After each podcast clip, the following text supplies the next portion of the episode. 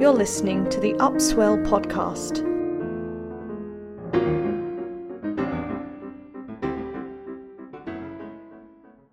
This podcast was recorded on ancient country of the Whadjuk people of the Noongar Nation, who remain the spiritual and cultural custodians of this land. I'd like to acknowledge their continuing connection to country and express gratitude to elders past and present for their strength and creativity. Hello and welcome to the Upswell podcast. My name's Meesha Williams and today I'll be talking to Stuart Barnes, author of a new book of poetry titled Like to the Lark, which will be published by Upswell on the 2nd of February in 2023. Stu's a poet from Hobart. His first book, Glass Houses, won the 2015 Arts Queensland Thomas Shapcott Poetry Prize and was commended for the 2016 Anne Elder Award and shortlisted for the 2017 Mary Gilmore Award. His poem Cerberus Watches Eros was nominated for the 2020 Pushcart Prize. Offworld Ghazal was shortlisted for the 2020 Montreal International Poetry Prize, and Sestina After B. Carlyle won the 2021-22 Gwen Harwood Poetry Prize. Welcome, Stu. It's so great to have you here. Thank you, Meesha. It's wonderful to be here.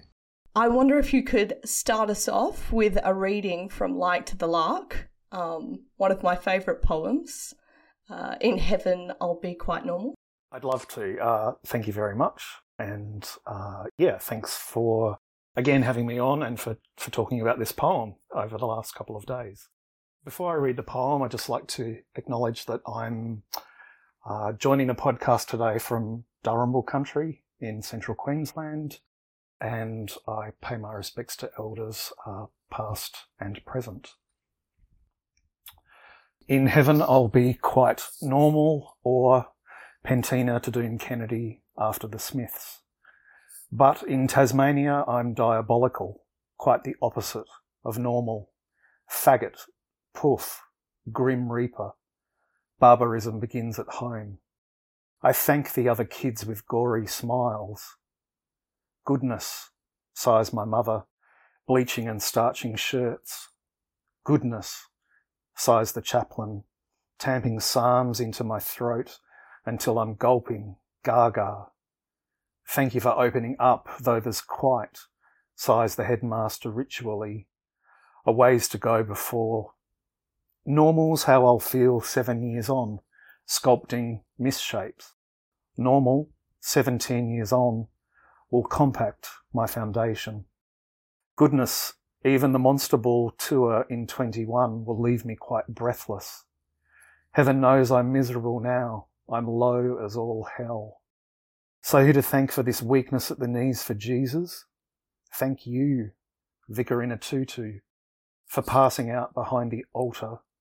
A normal Sunday morning, all-night spritzers at Lacage. I'm renewing the vow. No goodness in homo adulthood. Quite horrifying. In 58, Noel shot himself. His Bert got 3 years. Quite terrifying. I might get up to 21. So who to thank for this panic? No truth, beauty or goodness at the dead centre of Lorna Doone. Quite normal, Pleasance Kennedy. In 7 years I'm going to cruise the strait. A handsome devil. I'm not quite super normal, so I'll manage my pleasance. Thank the Lord for his goodness. Hearing that has just changed the poem for me. It's so great to hear it in your voice. That line, the headmaster sighing, a ways to go before normal, that just hit me like a ton of bricks. Thank you so much. I wonder if you could talk to us a bit about the background for this poem. Sure, I'd love to, thanks. So the end words of this pentina, the form of this poem, I'm quite normal, thank goodness. And they were actually spoken by Doone Kennedy, who was the 67th Lord Mayor of Hobart, where I was born and grew up. And Doone Kennedy was a number of politicians who were deeply, proudly and outspokenly homophobic. And growing up with that homophobia sort of being broadcast on television and radio was extremely difficult. And I remembered watching an interview with Doone Kennedy on Hinch at 7, and the interviewer asked her, "Do you find the idea of men having sex with men or women having sex with women quite offensive?" And Doone's reply was, "I do. I'm quite normal, thank goodness." So that that intense homophobia was the main spark for the poem, and it reminded me of other sources of homophobia at school, homophobia from family. It also reminded me of ways that I responded to that homophobia, and one way was losing myself in music, which is why there's an alternative title to the poem.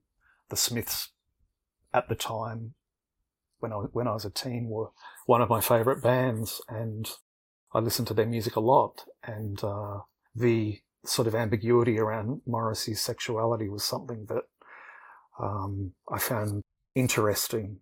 And he was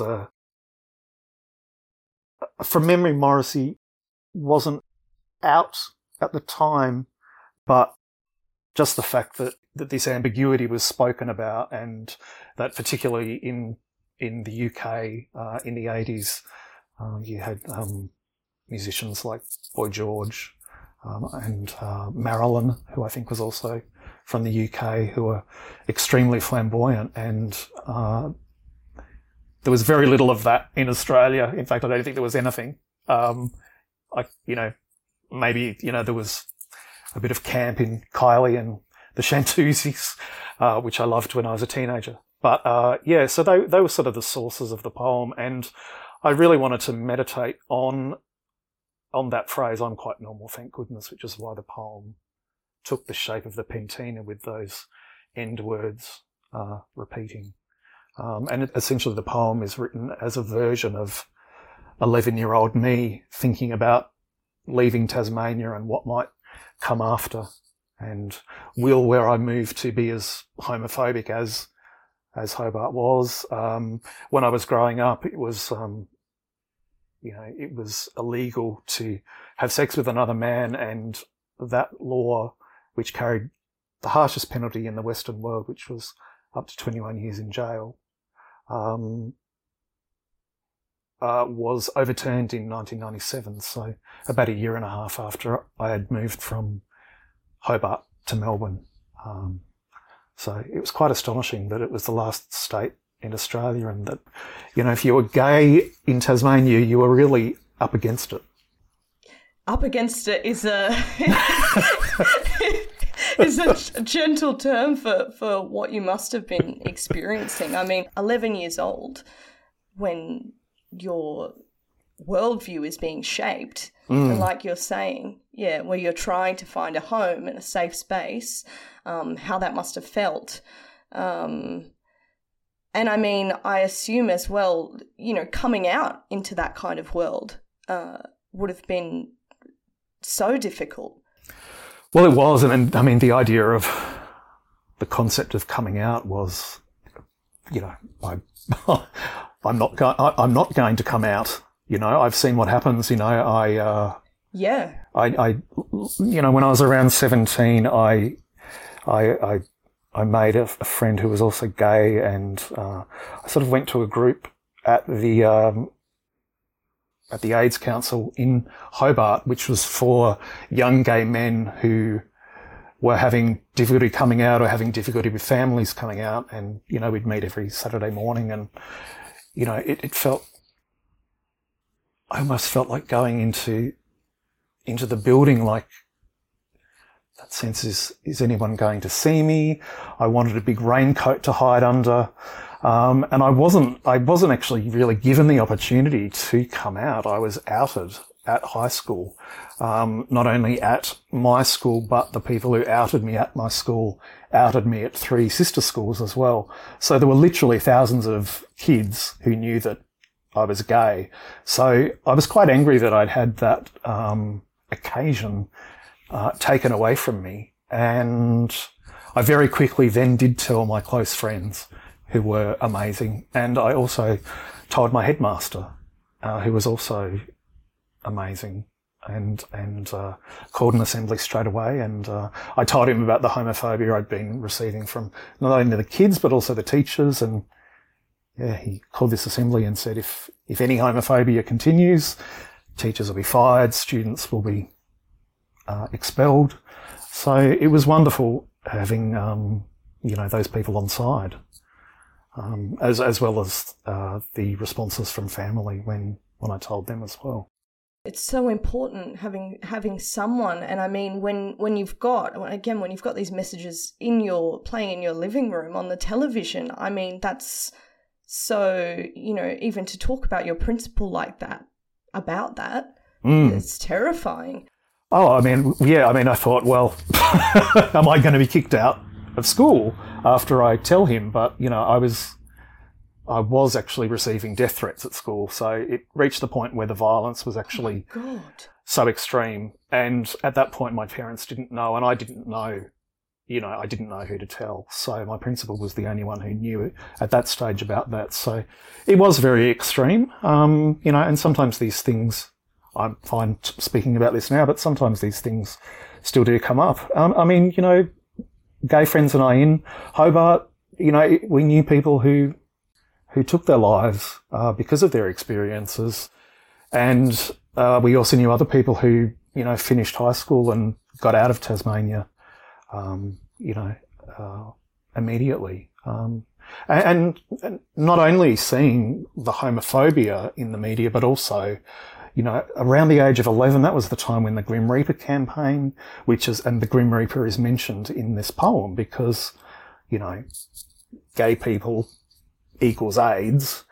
And, so that was sort of happening around the same time as well.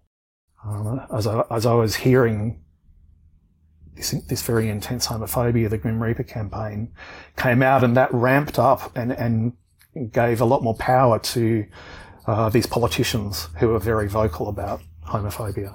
It's just, it's sickening to think of how recent in history these things were happening, and how still recent in other countries, here as well.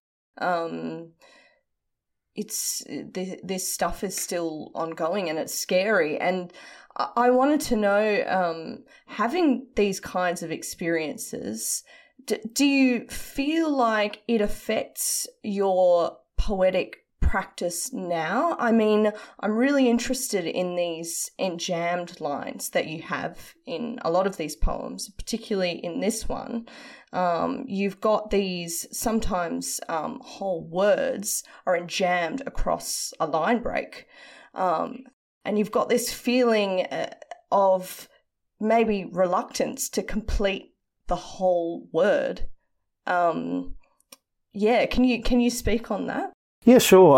I think what just popped into my head, I guess, is fracture, and I'm interested in, I guess, not only having, a whole word ending a line, but how a word can be broken over a line, and how poetry can be a reflection of that kind of brokenness, but also of mending, also. And of not only representing brokenness, but also representing mending and repair and movement, and moving through and forward and beyond. And I've become more interested the longer I've written in breaking words over lines in that way, or even breaking up a word within a line. There are. I think in here there's a word, normal and apostrophe LL are separated by several words. So I'm yeah, I'm really trying to place that emphasis on the word normal. I mean, what is normal? You know, growing up hearing that you're not normal, and it definitely has shaped a lot of my work. I mean, my I suppose my poetry began as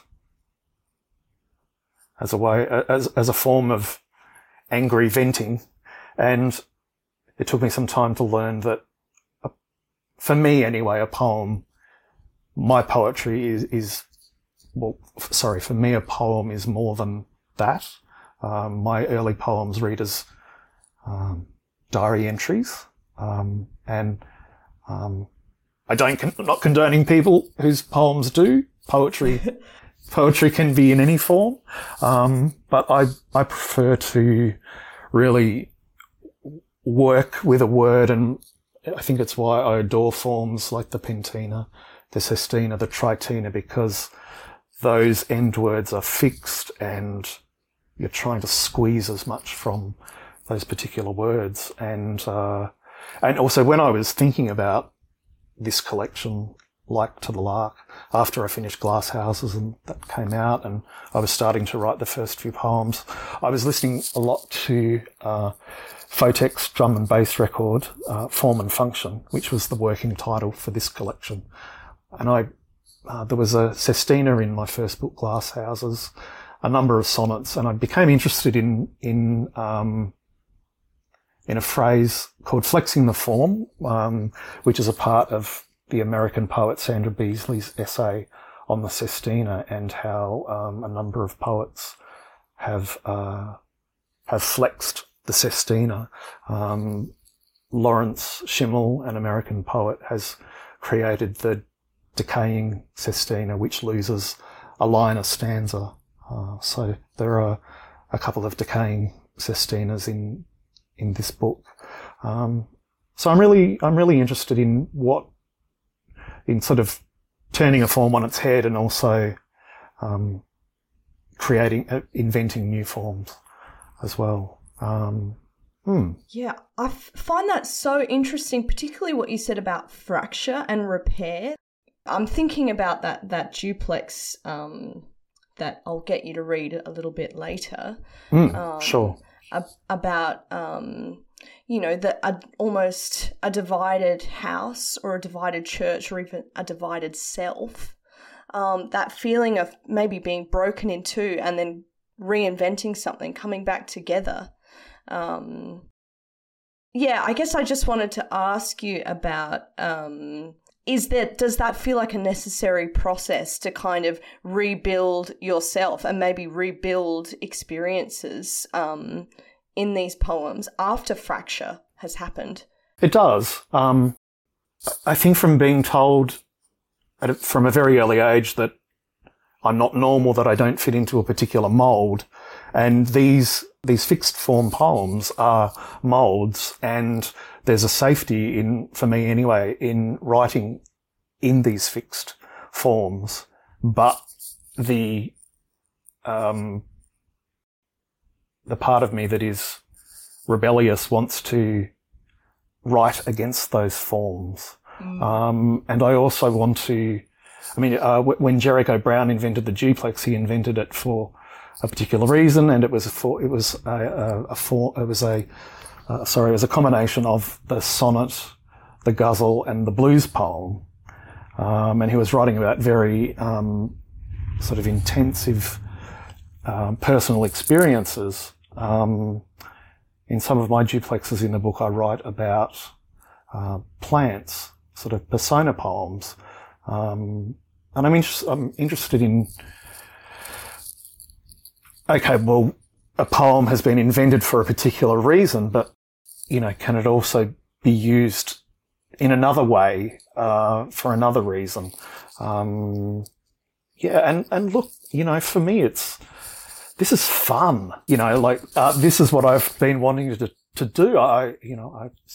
From the age of 5, I've wanted to write, and I didn't know at the time that I wanted to write poetry.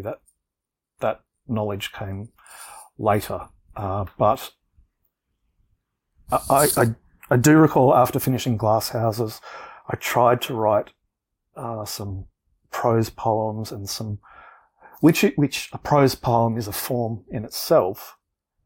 I tried to write poems that weren't sonnets, that weren't sestinas, and it wasn't working for me. And I realised that I needed, the more I listened to that FOTEC record, Form and Function, the more I realised I needed to write using forms. And then I started discovering new forms. The tritina was invented by an American poet, Marie Ponceau, and one of her colleagues, Rosemary Dean, and Marie, I believe, once referred to it as the square root of the sestina. There's another. It is, isn't it? It is. And I love that little nod to mathematics in there as well. Mm.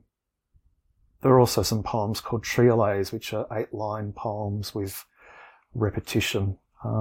It's interesting reading poems written in these forms too. Some poets will adhere to the rhyme and refrains really strictly, and sometimes I do that and sometimes I don't. And again, that comes back to the fun of what we do. You know, like for me, the fun of doing this is really important. If I'm not enjoying writing something, if it's not going somewhere, I'll stop and come back to it. And if it's still not, then I'll stop for a while. But yes, form, yes, sort of that fracture and division is particularly important. I loved the duplex as a form because of its deriving from the sonnet and the ghazal and the blues poem, which are 3 forms that I do really adore. And also the repetition of the end words in there also, and yeah. That's so beautiful, that idea of using a form because it feels safe as well. That's something you were saying, and I mean, it's understandable that you were looking for a safe place, and whether that was in, you know, in the world, looking for somewhere to go, or in poetry. But then that feeling when you did start writing into that form, that you wanted to rebel, that you wanted to break things down, because at the same time, those kind of structures, you know, that might have felt safe might have also been the things that felt limiting and oppressive. Yes.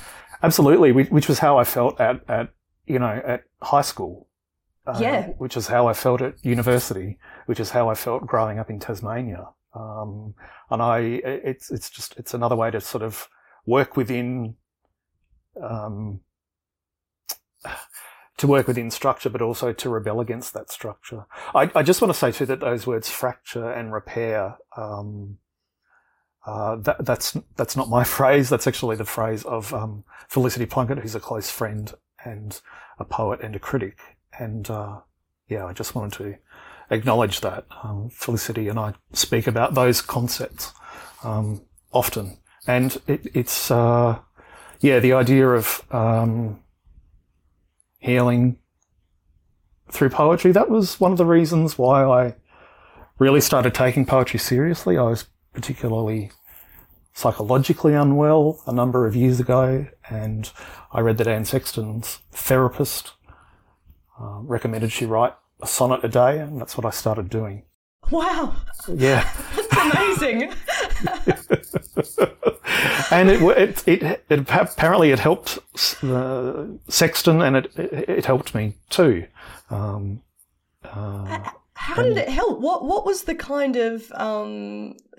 Yeah, I mean, when you wrote that sonnet, what did you... I mean, you mentioned something at the end of this work in your notes about you quote Marie Ponceau talking about forms pulling things out of you. Yes. And was it like that, writing a sonnet? Was it pulling something out?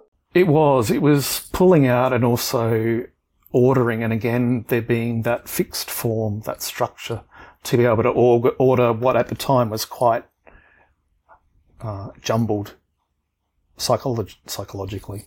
So in the beginning, writing in fixed forms was a shot in the arm, I suppose. It it really sort of honed my concentration and enabled me to think clearly about what I was experiencing at the time. And then, because that had been contained within the poem, within the fixed form, I was then able to think about the next thing and put that into a poem. And it was very slow at the beginning, but over time I became healthier and happier and started writing far fewer sonnets and exploring other forms. After all that talk about form, I wonder if you could read that duplex, starting with "In the beginning, I was a house." Sure, thanks, Meesha. So there's a small epigraph. I'll just read that. And if a house be divided against itself, that house cannot stand. Mark 3:25. Duplex. In the beginning, I was a house of God. Frankincense pieces were swung by icons. Sweet Jesus, consents be swung into the heathens who tenant me now. Impenitent heathens, split in two now, I am beside myself, far from detached. I am beside myself, I feel detached from the carpenter who bore my tongue and groove, never talked with a forked tongue, and built the four evangelists up. I can't handle this tilted discord. Up pipes St. Mark. A house divided can't stand. I pipe. A house divided can't stand. In the beginning, I was a house. This poem is, it's so, there's something so haunting about it, but it's also very beautiful. But in that kind of, that sort of Yeats' terrible beauty way. Yeah. And it's so interesting, the layers to this. I mean, you know, the idea of writing from the perspective, or writing in the voice of a church, but also that idea of the, you know, in psychoanalysis, the self being a house, and that feeling of being beside yourself, like the fact that you've made us acutely aware of that really common phrase, but now I'm seeing it in this new light. Yeah, it's really, yeah, it's a great poem. Thank you. Was it mainly about the church for you, or is it also a kind of psychological poem, or where did you see it coming from, I guess? No, definitely both. The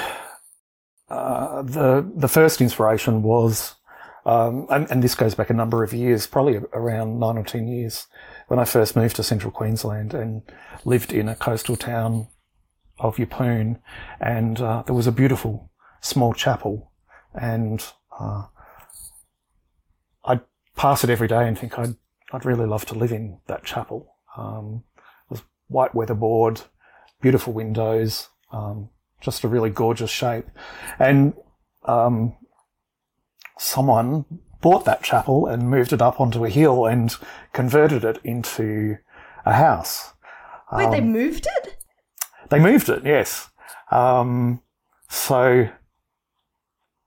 because of its size, I imagine they would have cut it in two to relocate it, as they do transporting Queenslanders and other sort of large houses. And I find it fascinating that a poem can have its seed in something that happened a decade ago, but can take as long as it takes, sometimes a decade, to actually be written. So, and I also came across an article about a small church in Victoria that looked very much like this chapel here, that was also converted into a house. And so I was thinking of the church becoming the home, but also the psychology. And I was also thinking of the two hemispheres of the brain as well, and the differences of those, the differences between the hemispheres. But there are inspirations going back even further. The frankincense pieces being swung. It was probably one of the only things I loved about going to church when I was a kid. Just the smell, the sweetness, and the headiness also. So there were sort of things, older inspirations that made their way into the poem. And carpentry's something that I've always been interested in, but I'm terrible at. I was not a good woodworker at high school. Oh, it's really interesting though, that kind of woodworking and poetry and music. I mean, do you see any of those activities feeding into each other? I do. I see. Over the years, I've had conversations with people who don't think that there's anything creative about being a carpenter, or maybe perhaps going off on too much of a tangent, anything creative about being a surgeon or a plumber. But I think there's creativity in everything, and I think a poem such as the duplex, which comes from the sonnet, which in Italian is from sonetto, meaning little song. So there's music all through the duplex. There's music through the sonnet. I mean, it's just there. I mean, as you're saying, they're all creative kind of practices, aren't they? Because I guess it comes into like how you see creativity as well. What that is for you. Yes, just actually to briefly go back to Marie Ponceau. She, I'm just going to bring up that little quote by her. So she talks of forms. She says of forms that they're instruments of discovery. They create an almost bodily pleasure in the poet. And when I first read that, I thought even more about this concept of the poem as a body, and a body with a mind and perhaps a soul, and that's how I think about creativity. When you're a carpenter, you're creating a sort of body. When you're a surgeon, you're working with a body, and I think of poems as bodies also. I know that Tori Amos, her songs speak to her, and she has a belief that they are beings. That's fascinating, this idea of maybe even creativity having some responsibility for this other being that you're working on or working with, and it's bringing to mind like the idea of even like a communication between two entities. And I kind of wanted to ask you, like, as well, on that idea of communication. I mean, many of these poems start with epigraphs, and some of them are from public figures, some of them are from Victorians, from the Bible. I wanted to ask you more about why you invite these voices into conversation with your poems, and how you imagine those conversations taking place. Like, are they arguments? Are they back and forths? Yeah, sure. Okay, I'll run with the biblical epigraphs first. I was strongly encouraged to go to church as a kid, and also to Sunday school, and didn't enjoy any aspect of it other than reading the Bible. The incense, yes, the frankincense, and the Bible. And I find the Bible to be full of rich, vivid, brilliant stories. I'm not a religious person. I don't believe in a God, but there's something about the lessons that are taught in the Bible that I appreciate about, I guess when people speak about true Christianity, those ideals, kindness, friendship, helping people. And they were things that really stuck with me, as well as, you know, fabulous images like a burning bush. So I think for somebody who's very young, who may already have an idea that they want to write or become a painter, there are some really astonishing images that really lasted. That have lasted. I occasionally do turn to the Bible, the King James Version, online and have a little read. I find it fascinating. I'd love you to talk about the Saddam Hussein. Oh, yes. Okay. So the poem is The Being, and the epigraph is representatives of the gay community are no better than Saddam Hussein. And that was spoken by a former Ulverston, Tasmania councillor, Jack Breeny, who I think I mentioned earlier. There were politicians in Tasmania calling for homosexuals to be rounded up and shot, and he was one of those people. He was extremely homophobic. And the full quote also is representatives of the gay community are no better than Saddam Hussein or the murderers of Anita Cobby. And it's just so deeply offensive and... to invoke what Anita Cobby experienced. And it's the languaging as well, you know, representatives of the gay community. And that was something that we encountered a lot in Hobart, that was almost like we were out sort of recruiting for, you know, the gay organisation. The gay agenda. The gay agenda, exactly, yes, thank you. That's how gay people were spoken. You know, we were sort of a mob recruiting people to our agenda, and to speak of, you know, to compare gay people to Saddam Hussein and the murders at Anita Cobby, it still really horrifies me.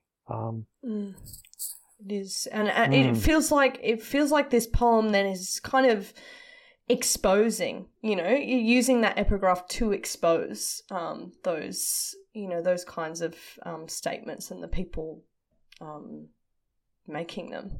Absolutely. I mean, as much as I, for example, I won't share anything like that quote on Twitter because I don't want to amplify it in that forum, but I'm happy to amplify that comment and comments like it in poetry, because it's about the breaking again. It's about the breaking down of that. It's twofold. It's about amplifying it, and so that people are aware of the history, and are aware that, you know, that history can be lived through, and that it's possible to move through and beyond that. But to also then to break those words down and crush them, as those people tried to crush the spirit of so many people in the gay community in Tasmania. Yeah, it feels like it's about taking that back and a little bit about power as well. You know, I guess when you put something on social media as well, unless you turn the comments off, it's kind of out of your hands. But I guess, you know, being able to put it, place it where you want to place it in your book of poems and being able to write around it and respond to it, break it down, as you said, crush it. Mm. It must offer you just that bit of power back. It does. And again, coming back to form, that's what forms enable also. The being, this poem we're talking about is a villanelle. So you've got a series of words that rhyme with Saddam. One of them is Adam. One of them is Madame or Madame. And there's a power I see a power and a breaking down, a power and a dissolving, I suppose, in that repetition also. Mm. Again, the sort of that duality of amplification and dissolving. Yeah, absolutely. Yeah, which I think about a lot when I'm not only working in forms but writing generally. Yeah, and it's really interesting as well, you know, quoting that line there, but I ought to be your Adam, like these threads of other literary texts as well that you see, you know, there's such a rich intertextuality to this whole collection. And it's kind of interesting because at times, right, you're using these epigraphs, you're exposing, responding, dissolving, crushing, but then you're also using these older texts and kind of, I guess, using them for your purposes. At least that's how I'm reading it. How do you think about that? I agree. Another one, actually, in which I use it to, in that way, is in the poem Royal Poinciana, Dolonix Regia. It's another epigraph from the Bible. Samson and Samson said, "Let me die by the Philistines," and he bowed himself with all his might. And this poem is the speaker of this poem is a Royal Poinciana, and towards the end of the poem, the tree is actually speaking a version of that epigraph from the Bible. So, yeah, again, it's a way of... I loved, and I still love the story of Samson and Delilah. And I did have a crush on Samson in Sunday school. So that was, yeah, there's a little bit of that in there in this poem too. And you know, this... The tree in this poem is quite, it's quite upset about the way it's being treated by the couple who are mowing around it. In Glass Houses, there were several centos, which are poems pieced together of other poets' lines, or sometimes a cento might be comprised of lines from a song, but I've always been quite interested in found poetry, and a cento is a form of found poetry. I was just thinking actually about these epigraphs and how I'm interested in how another speaker might be the voice behind these epigraphs. So in a way, I'm not recontextual. Well, yes, recontextualizing them, but also re-speakering these epigraphs. So obviously acknowledging the original speaker of the words, of the phrases, but also then adding or changing that. And I think perhaps that comes from my my interest in found poetry, and in particular in writing a cento, sort of piecing together something from other texts, which is why there are a lot of references to other texts and music and pop culture in these poems. I love that putting together of, that putting togetherness. Thank you, Stu, for being on the show. You can catch our part 2 very shortly. Like to the Lark is going to be released by Upswell on the 2nd of February, and you can pre-order it from the website now. The music in this podcast was Mark Isaac's composition, Have One More, played by Simon Tedeschi for the ABC recording Tender Earth. You can follow Upswell Publishing on Instagram at Upswell Publishing AU and on Twitter at UpswellP. Subscribe and listen to more episodes on Spotify and on Apple Music.